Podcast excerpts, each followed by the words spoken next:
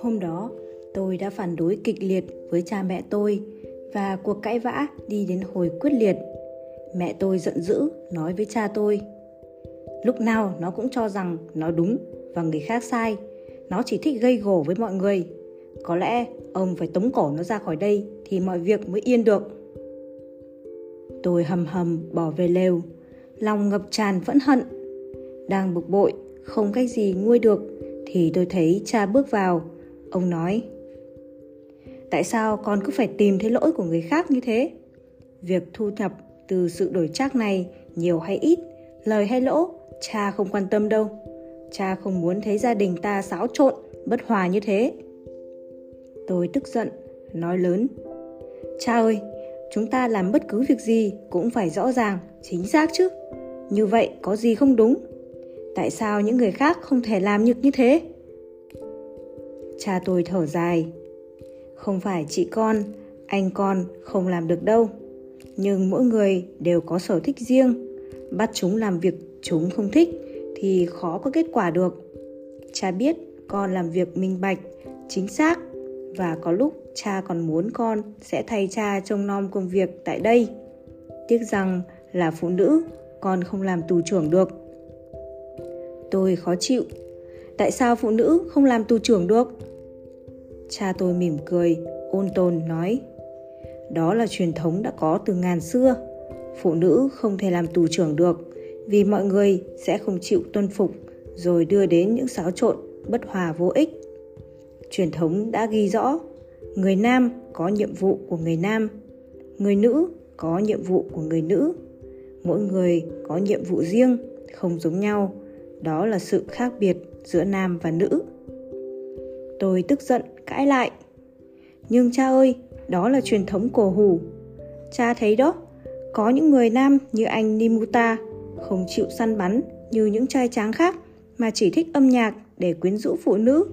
Vậy thì truyền thống có ý nghĩa gì? Cha tôi lắc đầu. Tại sao con cứ phải so sánh như thế? Mỗi người có sở thích riêng, không ai giống ai. Vậy nên con đừng phê phán, trách móc làm gì đó là việc vô ích. Con không thay đổi được ai cũng như chẳng ai có thể thay đổi được con.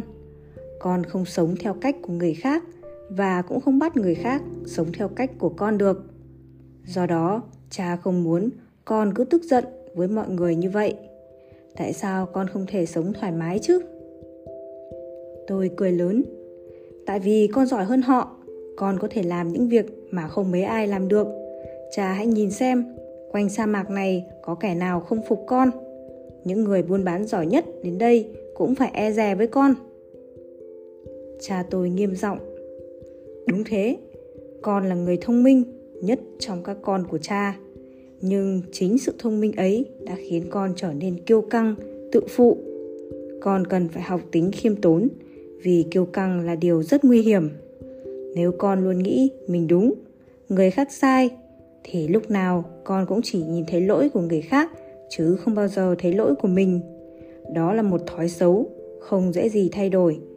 Nhưng con ơi nếu con cứ mãi khư khư rằng mình luôn đúng thì rồi con sẽ đau khổ. Từ nhỏ đến lớn con chỉ sống nơi đây nên không biết thế giới bên ngoài. Con chưa mở rộng tầm mắt để nhìn thấy những việc không như ý xảy ra trong cuộc sống. Tôi vẫn cương quyết. Dù xảy ra việc gì đi nữa, thì con cũng có thể đối phó được. Trước giờ, con chưa từng sợ hãi bất cứ thứ gì. Cha tôi khẽ lắc đầu, cảm thán. Được lắm. Rồi con sẽ biết thôi. Con còn phải học nhiều. Không học ở đây thì phải học ở nơi khác. Tôi ngạc nhiên. Cha nói vậy là sao? Con còn phải học gì nữa chứ học ở đâu nữa cha tôi thong thả tuyên bố Lần này, cha đi Asher về có mời gia đình một người bạn đến đây. Gia đình này muốn kết thông gia với chúng ta. Cha sẽ chấp thuận cho con hoặc Samuram làm dâu gia đình này. Đúng như cha tôi nói, vài hôm sau, gia đình Nacharuchem đã đến đây.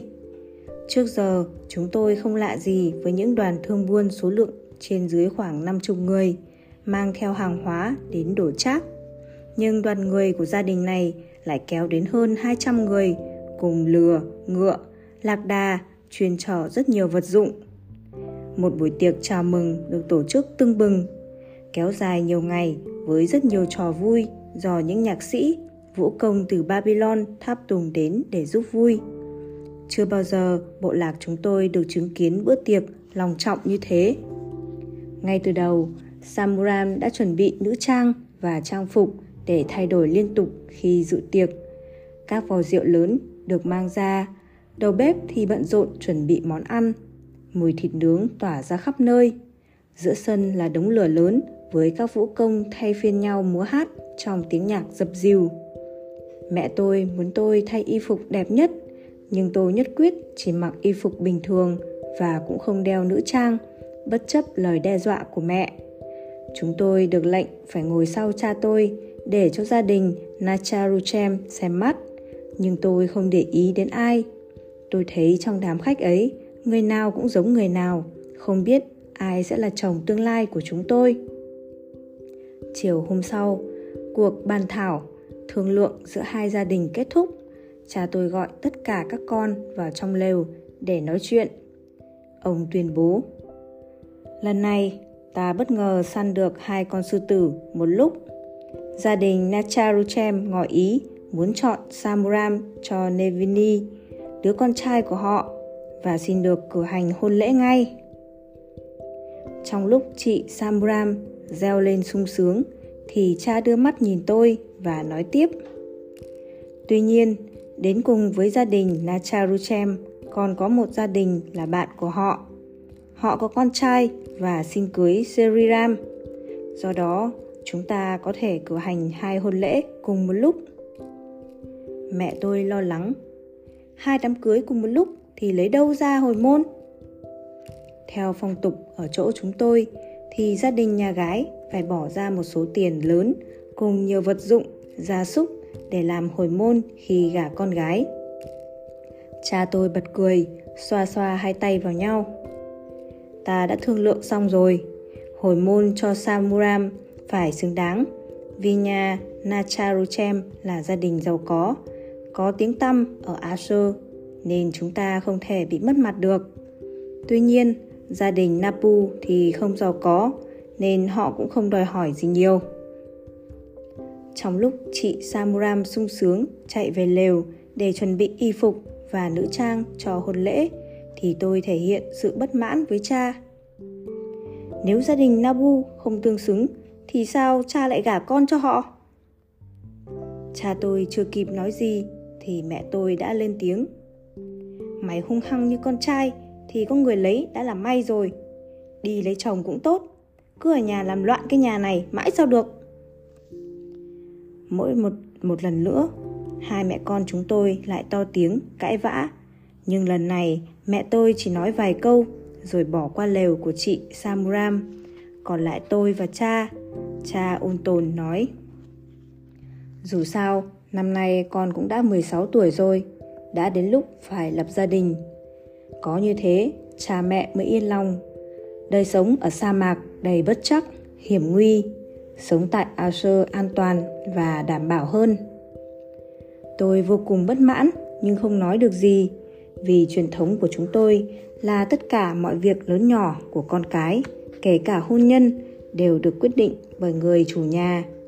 Một khi cuộc thảo luận hôn nhân giữa hai gia đình đã xong, người làm thân con gái như tôi không có cơ hội chọn lựa. Tôi biết cha mẹ nào cũng muốn con gái họ lấy được người chồng vừa ý và sống hạnh phúc. Nhưng sự lựa chọn của các bậc cha mẹ thường chỉ dựa vào sự môn đăng hậu đối, vào tài sản, vào sự quen biết hay tương xứng địa vị, chứ đâu biết gì về người con rể mà họ lựa chọn cho do con gái mình. Ở xã hội Assyria, người phụ nữ hầu như không có địa vị hay giá trị nào bởi phong tục trọng nam khinh nữ mà ngay từ khi vừa lọt lòng đứa con gái đã làm cha mẹ nó không vui việc nuôi dưỡng con gái ngoài sa mạc không dễ dàng gì luôn tiềm ẩn nhiều nguy hiểm chúng tôi luôn bị đe dọa bởi sự tranh chấp giữa các bộ lạc để kiểm soát các tuyến đường giao thương hay các ốc đảo có nguồn nước. Quanh vùng luôn có nhiều băng cướp sẵn sàng giết người, cướp của, bắt cóc phụ nữ để bán cho các chợ buôn nô lệ. Một lý do khác mà không gia đình nào muốn có con gái là vì theo tập tục hôn nhân, gia đình người con gái phải bỏ ra rất nhiều tiền bạc, của cải để làm của hồi môn khi con đi lấy chồng. Việc con gái đi lấy chồng gây tổn thất tài chính rất lớn, đôi khi có thể làm khánh kiệt tài sản gia đình. Ngoài ra, cũng theo tập tục ở đây, khi người con gái đã về nhà chồng thì không bao giờ có thể trở về nhà cha mẹ ruột được nữa. Nếu người con gái đã lấy chồng phạm lỗi gì thì cha mẹ ruột phải liên đới chịu trách nhiệm. Do đó, không gia đình nào muốn nhận lại con gái sau khi đã phải trả hồi môn lớn cho con lập gia đình. Hôn lễ của chúng tôi được tổ chức hết sức linh đình, kéo dài suốt 3 ngày 3 đêm. Người trong bộ lạc chúng tôi chưa bao giờ trải qua những ngày vui như thế. Bao nhiêu vò rượu quý được cất giữ lâu năm đều được mang ra đãi khách. Nhiều bảo vật quý giá cùng gia súc của bộ lạc đã được đem ra làm của hồi môn cho hai gia đình nhà trai. Toàn bộ khung cảnh hội hè này không khiến tôi mảy may động lòng. Hôn lễ của tôi, nhưng tôi như người ngoài cuộc. Bởi trong lòng tôi lúc đó chỉ có sự bất mãn và tức giận.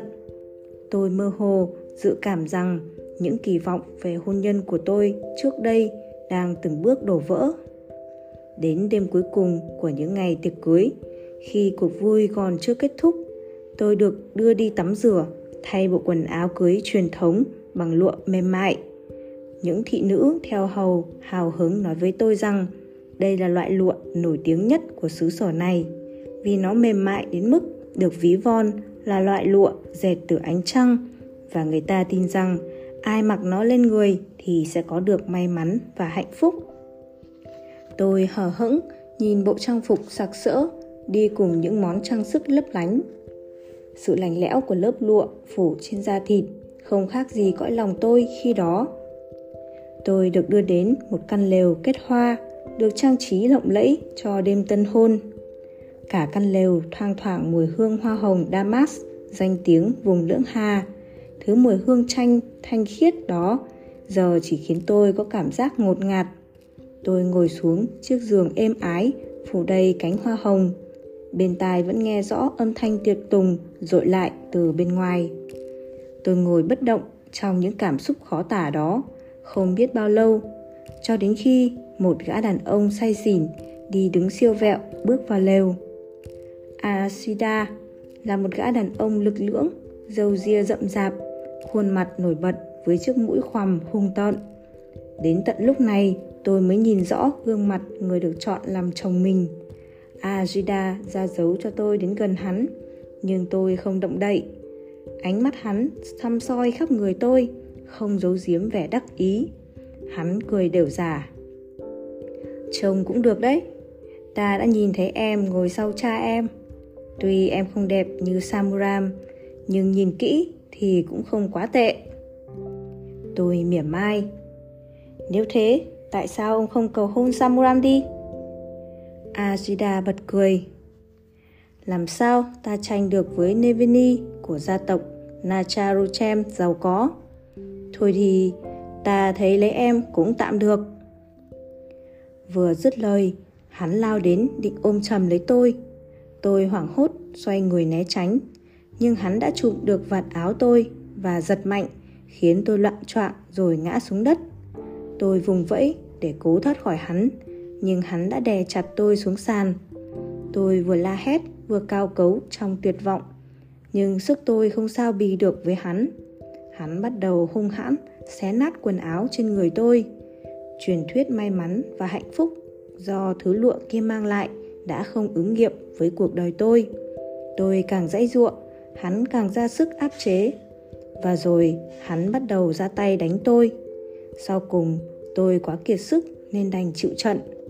Tôi nguyền rủa hắn thậm tệ. Tôi không bao giờ nghĩ cuộc đời mình lại có lúc rơi vào cảnh phũ phàng như thế, lại còn ngay từ đêm tân hôn. Thân thể bầm dập, tôi ngồi dưới đất cả đêm, kinh tởm nhìn gã đàn ông vũ phu, nay đã là chồng mình, đang nằm ngủ ngon lành lòng dấy lên một nỗi căm thù sâu sắc